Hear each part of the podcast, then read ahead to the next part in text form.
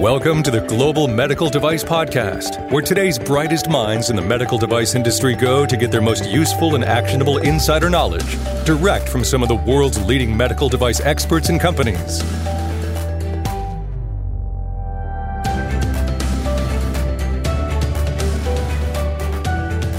Folks, did you see the new guidance from FDA? I know there's been a lot lately, but this one came out uh, early February. It's called the Safety and Performance Based Pathway. Uh, it pertains to the 510K process. Um, it is a little bit of a, a, an expansion, if you will, on the abbreviated 510K. There was a guidance that came out, draft guidance that came out from FDA back in April of 2018. So this is a sort of a continuation on that this particular theme about alternative pathways, you know, leveraging that 510K vehicle. It's pretty interesting. Um, is there anything new or not? Uh, maybe that's debatable. But uh, to go through uh, sort of what's in this new guidance document and why it matters to you, I have familiar voice and guest on the Global Medical Device Podcast, Mike Drues. Uh, he's the president of Vascular Sciences. So enjoy this episode of the Global Medical Device Podcast. Hello and welcome to the Global Medical Device Podcast. This is your host, founder, and VP of Quality and Regulatory at Greenlight Guru, John Speer. And uh, today, well, folks, let's just say, you know, it feels like every week these days there's a new press release here, a new update there, a new guidance FDA is very active these days, and I think it's good. Uh, I guess we can talk a little bit about that today. But uh, joining me is uh, Mike Drues from Vascular Sciences. And, and Mike, we're going to dive into this new safety and performance based 510K today. What do you think? I think that's a great topic, John. And thanks as always for the opportunity to have this conversation. All right, so you and I talked about this a little bit on a recent episode, and I think you know now that the guidance document is out, and, and, we'll talk a little bit about that. I don't want to steal too much of the thunder for today, but we have a little bit more context to what this means. But I guess first and foremost, for for those who maybe haven't been seeing all these updates and new guidances and all that sort of thing, might be a good place to start. What is this new safety and performance based 510K about anyway? So it's a great question, John. So this particular guidance that we're referring to, and we can provide a, a link on the website, it's the um, final draft of the safety and performance-based pathway. It was finalized on February 1st. And basically, it's an um, uh, it's an expansion of the previous draft. Uh, as a matter of fact, the title of the previous draft was "Expansion of the Abbreviated 510K, Demonstrating Substantial Equivalence Through Performance Criteria." That was put out in uh, in 2018, and it was just finalized uh, in the beginning of February in 2019. And you're right, John. We discussed this topic in a previous podcast back in January of 2018 when Scott Gottlieb, the soon to be former FDA commissioner, announced the what he was calling the alternative 510K. Um, and by the way, if anybody thinks that this particular guidance is final, even though it's marked final, uh, please give me some of whatever it is that you're smoking because no guidance is ever final, regardless of whether it says draft or final. These are all works in progress. Well, I mean that's pretty clear. I mean, the, like you said, the the quote uh, the, the, the previous version of this, although it was titled something else, uh, the ink was still. Uh, I guess we don't. That's. I just realized as I was starting to say that the ink is still dry. We probably don't even use that saying anymore. But anyway, the I don't know what the the software equivalent of of digital equivalent of that is, but but the the previous guidance was wasn't even a year old, and so now here we we've already seen an iteration of that.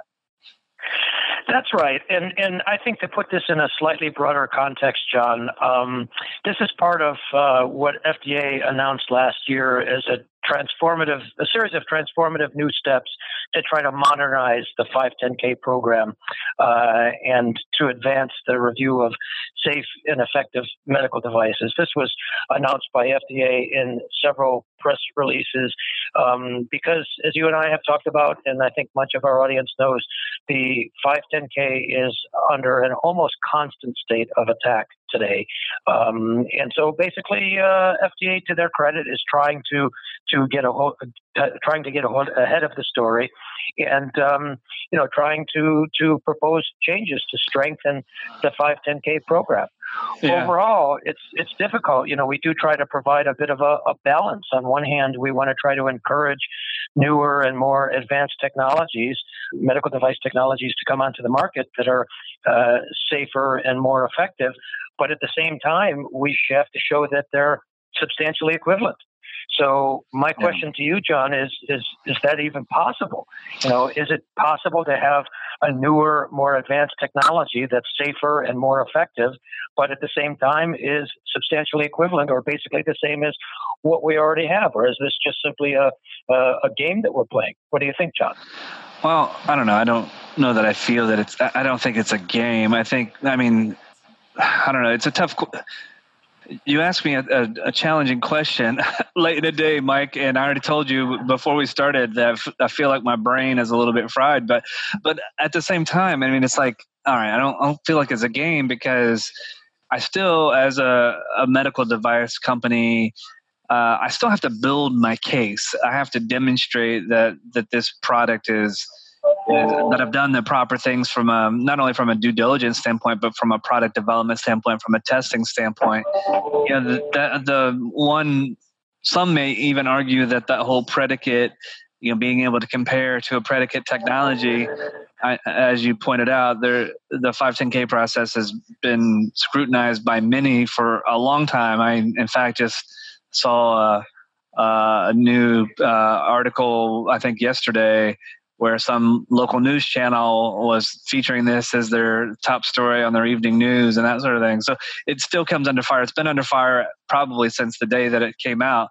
So I actually am encouraged uh, by this because you know it's it's still using sort of the premise or or the the idea behind the 510k process as far as building the case uh, to to demonstrates that your product is safe and that it meets the needs of the end user and that you've done all the proper testing and due diligence. Um, so I think that, that, that that's a good practice. It's a good scientific method, uh, regardless of whether or not the predicate is involved or not. Um, so what do you think? Well, listen, the 510K is here to stay. I mean, there's no question about it. It's been around for over 40 years, and it's not going to go anywhere. So let's let's drill into in a little more detail this specific new version of the 510K, which is the subject of this particular guidance, and uh, the title of which is called Safety and Performance Based 510K. Um, starting out with the name, you know, safety and performance based. Well, I don't know about you, John, but shouldn't all submissions be safety and performance based? So, what's yeah. special about this particular version of the 510K? FDA is sort of spinning it as a subtype of the existing abbreviated 510K. One of the differences is that it's being limited to what FDA is calling well understood technologies well understood technologies. Well, once again, I ask the question should, should not all 510Ks, if they're substantially equivalent, should they not be well understood technologies? And if they are not well understood technologies, then why would they be a 510K? Um, and I'll share with you some regulatory precedent on this, John. Um, there's a very uncommonly used pathway to market for class three medical devices called the Product Development Protocol or PDP. One of the criteria of using a PDP is that you have to show that it's well established technology. So that phrase has been around in the regulatory vernacular for quite a long time but the regulation does not define what well established means. And a few years ago, I had somebody come up to me. They said they were considering uh, using the PDP. The regulation says, well, it has to be well established technology. What does that mean? How do they show that? And I said, with all due respect, didn't you go to elementary school? I mean, do we need regulation to tell us what well established technology means? To yeah. me, well established means that the technology has been around for a long time, that There's a long history of safety and efficacy. There's a good understanding of the, the risk benefits. We have multiple devices that have been on the market using that established technology, maybe devices from different manufacturers using similar technology. So basically, we go into the FDA, and I will do this exactly the same with this new safety and performance based 510K. I would say, look, device is well established technology, and here are all of the reasons why it's well established. Um, does that make sense, John? It does. And let me sort of uh, say what I heard you offer. You know, we, um, even with this, this new safety and performance 510K, I mean, to your point, the, the term safety and performance, um, that should be the basis of, of any 510K, uh, regardless of if I fall under the, the scope of this new guidance or, or not. I should be focusing on the safety of my device. I should be focusing on whether or not my device works. I mean, uh, you all know by now, uh, I'm sure if you've listened to anything on the Global Medical Device podcast or read any content on the Greenlight Guru blog, I'm a design control nerd, and safety and performance is in my way of looking at it, another way of saying I'm doing a good job during the design and development process. I'm documenting good design controls. I'm capturing risk and, and assessing and mitigating uh, risk to acceptable levels. So I think that is really important, uh, regardless of whether or not a predicate is involved. I still should be showing that my device is safe. I'm, I should be showing that it performs as expected. I agree. So, one of the theoretical advantages uh, of the safety and performance based 510K is that, uh, or, or, theoretical requirements rather, is that the technology needs to be well established and it's up to us to show how that is. Another of the advantages um, that, that FDA is touting is that like the abbreviated 510K, we don't have to do a head to head substantial equivalence comparison. In other words, the regulation for all 510K says that we have to show the device is substantially equivalent to a predicate. But the regulation does not say how we show it substantially equivalent. And in my opinion, John, that should be up to us. The most traditional way to do it, and I've done this many times before, and I'm sure you have as well, you get you, you, you test your particular device and the predicate device um, head to head, so to speak, and you compare the results. And that's the the sort of the gold standard for showing substantial equivalence. So, for example, if you're if you have a catheter, you might have a torture track that you subject your new catheter and the predicate catheter to, and you measure such things as torqueability and pushability and, and so on as you as you go through this torture track, this anatomical model, and then you do this head-to-head comparison. That's one way, probably the most common way to show substantial equivalence. But it's not the only way. Another way to show substantial equivalence is to do what I call a paper based substantial equivalence comparison, where instead of doing the physical testing on your device and the predicate, you do a, a paper analysis. Uh, and this is something that we can do with the uh, abbreviated 510K, and now something that we can do with the safety and performance based 510K. We compare on paper our new catheter to either an existing catheter or in this particular case, we would compare it to a sort of a, a, generic catheter, so to speak, because another thing that's similar uh, in this new 510K to the abbreviated 510K is that we're comparing it to sort of a family of devices, a composite of similar devices that are either described in a guidance document or some sort of an industry standard or special controls. In other words, one of the criteria for the safety and performance based 510K is to show that uh, is to show conformity with performance criteria. So basically, what that means is we're doing a paper comparison. That's point number one. But we're also not doing it to another specific device necessarily, but rather a family of similar devices. We're sort of averaging them all out together. But let me be clear, John, these have always been options in all 510Ks. In other yeah. words, I have had several traditional 510Ks where I've done a paper substantial equivalence argument, and we can talk about when to do that in a moment. But does that make sense? Do you think that uh, that we're explaining this clearly? Uh, I think so, um, and I, I want to.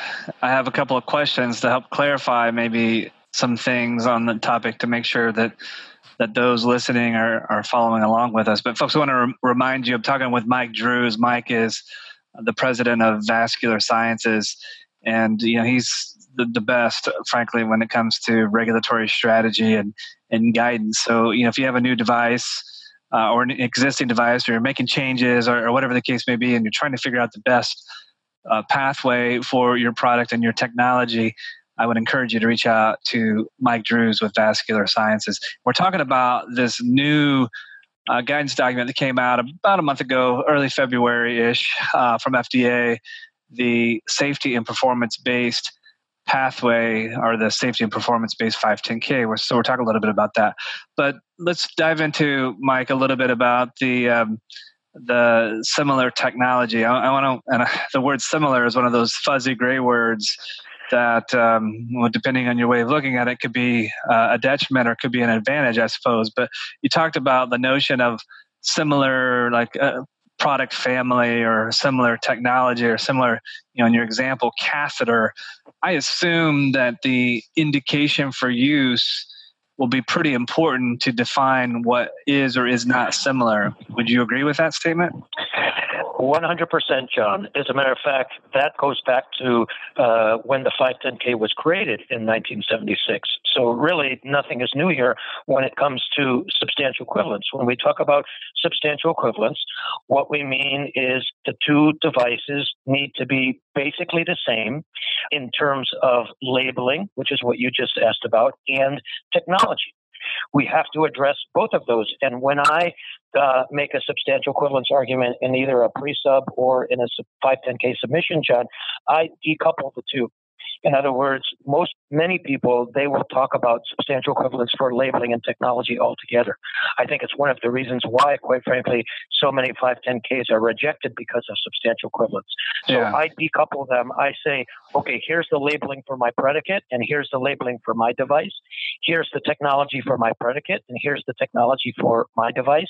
And I do a comparison between the two. So nothing along those lines has changed. The only thing that has changed a little bit with this uh, safety and performance based 510K is that we're able to do it on paper, which again we've been able to do all the time, and we're doing it. We're comparing it to a group, an, an aggregate of devices. That when and when I say you know comparing it to an industry standard, that's exactly what I mean because that that industry standard typically is derived from a group of similar devices, how they perform. That's how that's how we put that standard together. Okay, so let me. I know it may sound like the same question phrased in a slightly different way, but I think it's important to get clarity around this. Do you think that uh, you know, with that indication for use, let's just stick with that catheter example for a moment. You know, if I'm, uh, let's say, working on a, a catheter that's used for central venous access, and I find a you know quote a similar technology for a catheter that's used for arterial access, you know, maybe it's the same material, similar dimensions, uh, and that sort of thing. One's venous, one's arterial, but the indications are, are different. Is that a case where I can make that same argument? Well, you could certainly try, John. Um, but the question that you're asking, and again, this is this goes back to 1976. This is a question that the medical device industry has struggled with here in the United States for the last over 40 years, and that is how different can two devices be, both in terms of labeling as well as technology, and yet still be similar enough, still be close enough to be substantially equivalent. And although FDA has put out a litany of guidances over the years to try to address that question, to be honest with you, John, there's absolutely no answer to that question. So here's my best advice, and I do this with companies all the time. We put together the arguments as strongly as we can, showing that the device is substantially equivalent. And then we take it to the FDA and we sell it to them. Or alternatively, when we put those arguments together and we see, gee, that difference in the, the, example that you just gave and is a great one, John. Arterial versus venous. If those differences we think are not easy to mitigate, then maybe we take it to the FDA as a de novo as opposed to as a 510K. But this question, and I see companies struggle with this, you know, for, for the 30 years I've been in this business now. How different can two devices be and yet still be close enough? I'm sorry, but simply put, there's no answer to that question. We have to take it in as a case by case basis. We have to make the best decision that we can as a company. And then once we make our decision, we take it to the FDA and sell it to them. The only question that remains is when do we sell it to them? Do we yeah. sell it at the time of making the submission? Well, many companies do that, but in my opinion, that's a huge regulatory risk. Instead, as, as you know, John, I'm a huge fan of the pre submission process. I would take it to the FDA as a pre sub and say, here's my device. This is the way that it works. Uh, this is our labeling and so on. For all of the reasons, uh, for all of the following reasons, we're doing this as a 510K or alternatively, for all of the reasons, uh, we're doing it as a de novo. You know, it's interesting, John, when, when I go to the FDA with either a 510K or a de novo, the information that I present is exactly the same. It's just the spin that's different. So if I'm doing it as a yeah. 510K, I emphasize the similarities. If I am doing it as a de novo, I emphasize the differences. Yeah, and, and I guess that was, I'm glad you brought that up because yeah, a couple of thoughts are am rattling around in my head right now. Like first and foremost, I guess I'm trying to think. Okay, uh, there's a, of course a new guidance uh, that's out there, but you know, and you kind of danced around this a moment ago. But number one, what is really new? And number two, when does this guidance? When when should I be using this? And and I'm going to hit you with a few questions. Uh, let, us stop there. So, I guess what is new, and when is a, a, point in case that I should really think about using this quote new approach? We've already talked a little bit about what's new or really what's not new. Let's move on to the second yeah. question. Okay. This is a question that I'm already getting: is when should I consider using this uh, new safety and performance based 510K? So our audience has to keep in mind that up until now we've had three types of uh, three subtypes of 510K: traditional, special, and abbreviated. Now we have a fourth subtype. It's actually, to use FDA's verbiage, it's a subtype of a subtype. In other words, it's a, it's a subtype. The safety and performance based 510K is a subtype of the abbreviated 510K, which in turn is a subtype of the 510K. Okay, so when should we use this? Well, the recommendation here is pretty simple. If my predicate is either impractical to get or impossible to get, this would be the opportunity to use this. I'll give you a, a quick example. A few years ago, I was involved in bringing an in vitro diagnostic, an IVD, onto the market as a 510K. Our predicate was no longer commercially available. The 510K was active, but the predicate was no longer commercially available. In other words, we could not physically get a hold of one, even if we wanted to. So it, it, it, just was not physically available. So the question is, how do we show substantial equivalence to a device that we cannot get a hold of? This is when the paper substantial equivalence argument comes in. And as a matter of fact, I've, believe it or not, John, I saw somebody do this because, as you know, I work as a consultant for the agency.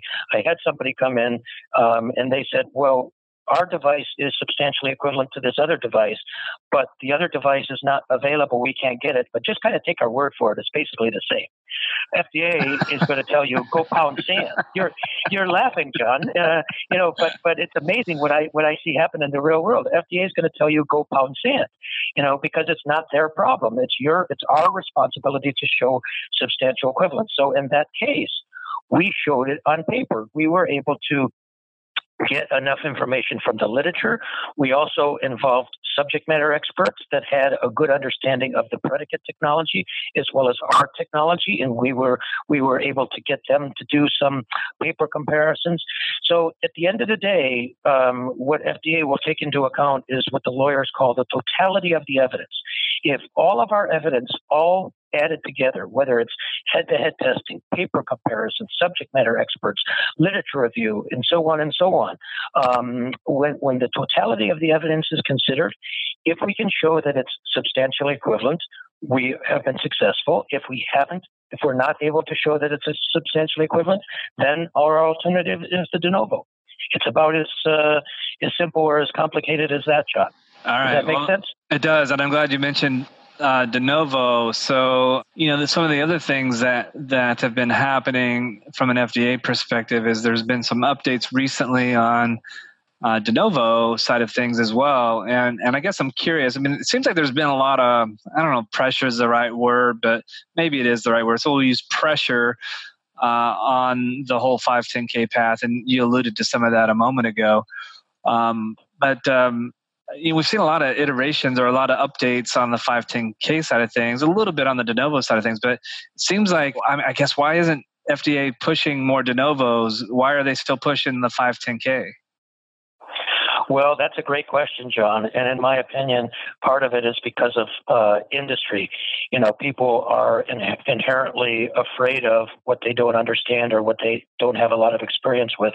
And for better or for worse, there, you know, the, the, the 510K has been the workhorse of the medical device industry here in the United States. So that's what people are most familiar with. In terms of the de novo, and as you know from, from our past conversations, John, I've got a tremendous amount of de novo experience. I can tell you this that because of all of the bad press around the 510K, it is much easier for me to sell a de novo at the agency right now than it is a 510K. And I also think that there's a certain degree of PR value because de novos are supposed to be for new and novel devices, whereas 510Ks are supposed to be for Me Too's. So it's easier for the politicians to tout that they're encouraging new innovation if they can say that we've had an increase in de novos. As a matter of fact, I've even go so far as to say that uh, because of the, the, the negative pressure on the 510K, we are going to be seeing more de novos in the future. FDA is taking a more literal interpretation of the risk regulation when it comes to 510Ks, and maybe this is a topic that we can drill into in more detail in a future conversation, John. But I've got firsthand experience of devices that I thought were um, legitimate 510Ks that FDA is pushing strongly back on wanting the company to do a de novo because they're taking a more literal interpretation of the risk requirements when it comes to the 510K. I'm not saying that's a good thing or a bad thing. What I am saying is that it is highly inconsistent with the agency's uh, interpretation of exactly the same regulation over the last 40 years. Because let's be honest, John, we've got, and I used this example at FDA um, in, in one of my pre-sub meetings when I got so frustrated with the conversation. Um, we have uh, MRI machines that have come onto the market as a 510K, making a substantial equivalence argument to a CT scanner. Now, it doesn't take a uh, PhD in biomedical engineering to appreciate that, gee, one system is involving magnetism, the other system is involving X ray. That's a difference in the technology. And clearly, there are additional risks that are associated, and yet it was still 510Kable. Those kinds of things in the past have happened with tremendous frequency. Today, it's becoming more difficult to do. That's a bit okay. of a tangent. Maybe we can talk about that in a different conversation. Yeah. But but anyway, that's that's my quick response to your question on that one.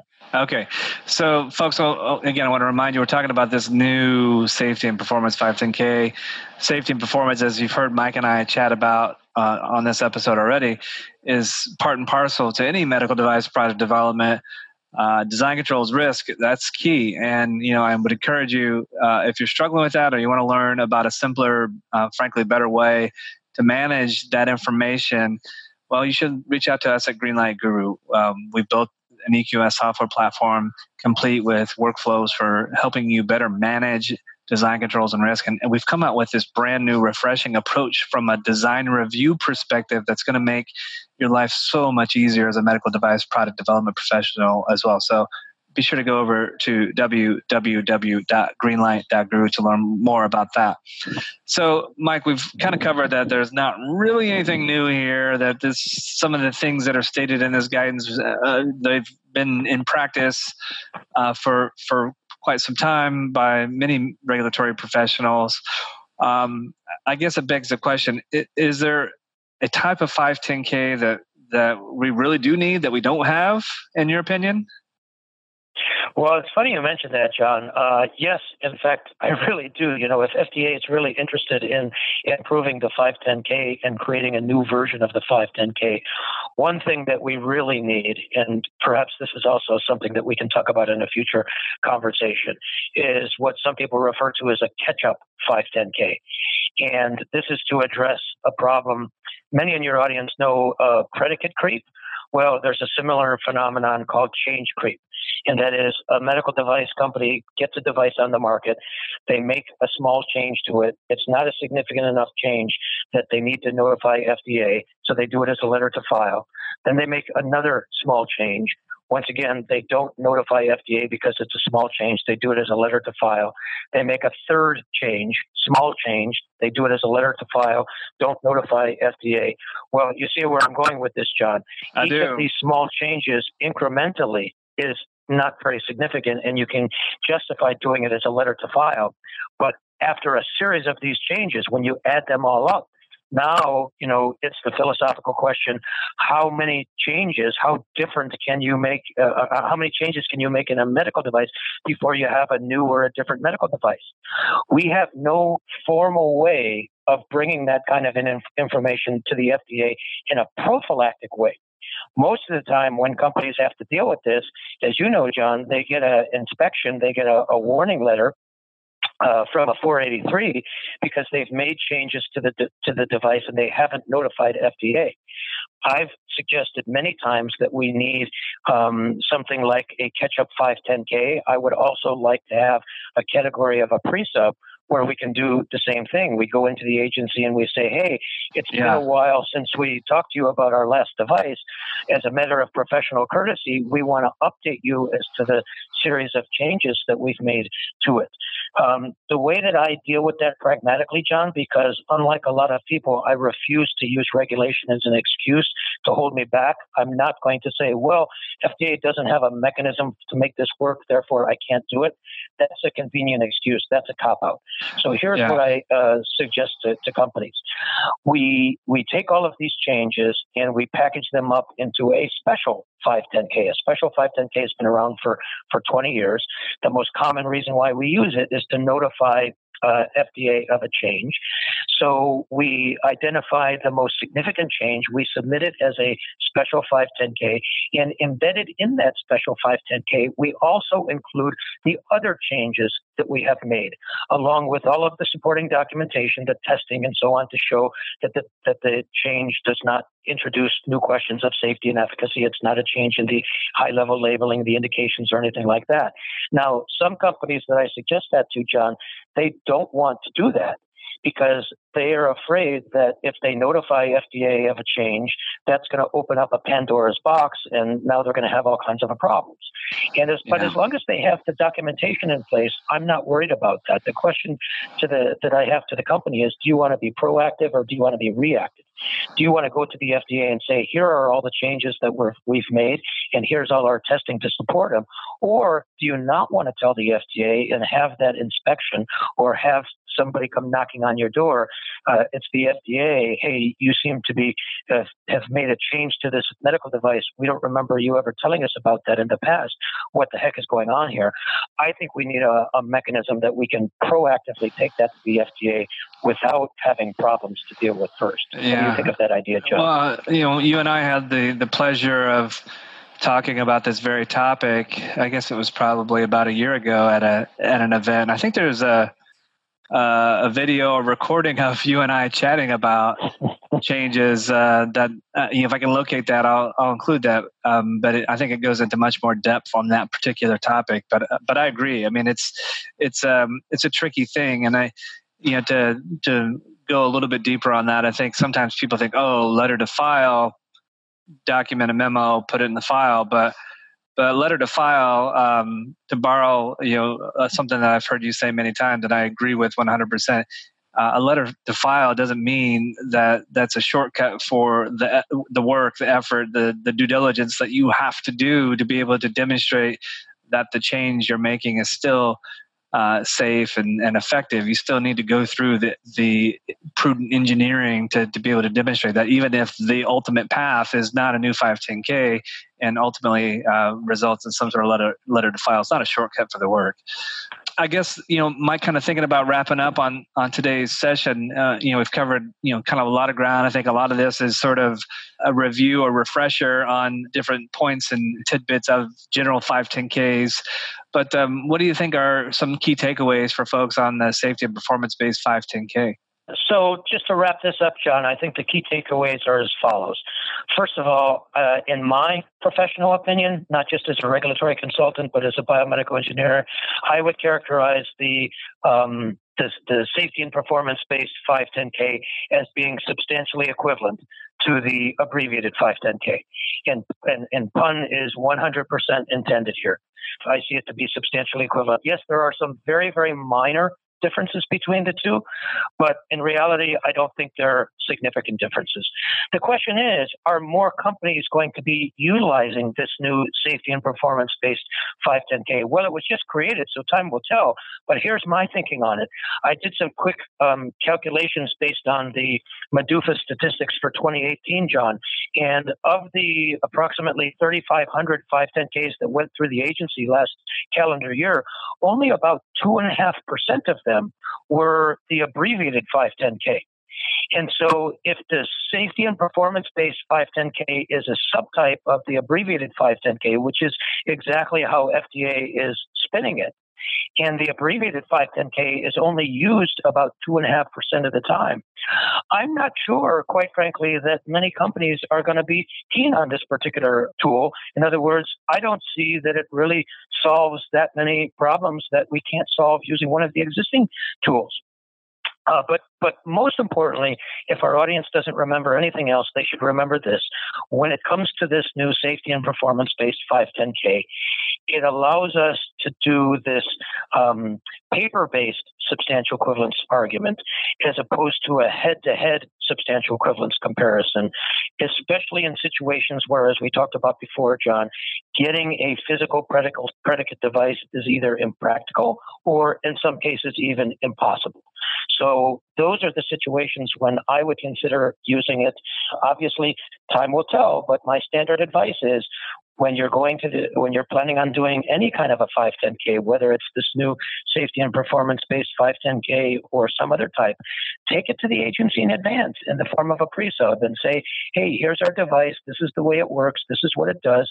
For all of the following reasons, we're going to bring it onto the market as a safety uh, under the safety and performance based 510k and sell it to them. You can greatly mitigate the questions and the problems that you run into down the road by simply doing that much. Yeah, I totally agree, and that's that's good advice. Regardless, uh, to to reiterate your point, regardless of your pathway, that's just good sound advice for, frankly, any any type of regulatory submission, whether it be uh, any variation of 510k or tech file or PMA, or it, it really doesn't matter. Uh, this is this is just a good solid approach. Mike, uh, thank you so much for uh, giving us a little bit more insights, a little bit more information about this new safety and performance uh, pathway from a 510K standpoint. Again, folks have been talking with Mike Drues, Vascular Sciences. Uh, he's your man to talk to about progressive, innovative, creative regulatory strategies. He is a really wonderful asset. I know I've talked to him many times. I know we've had many customers who, who work with him as well.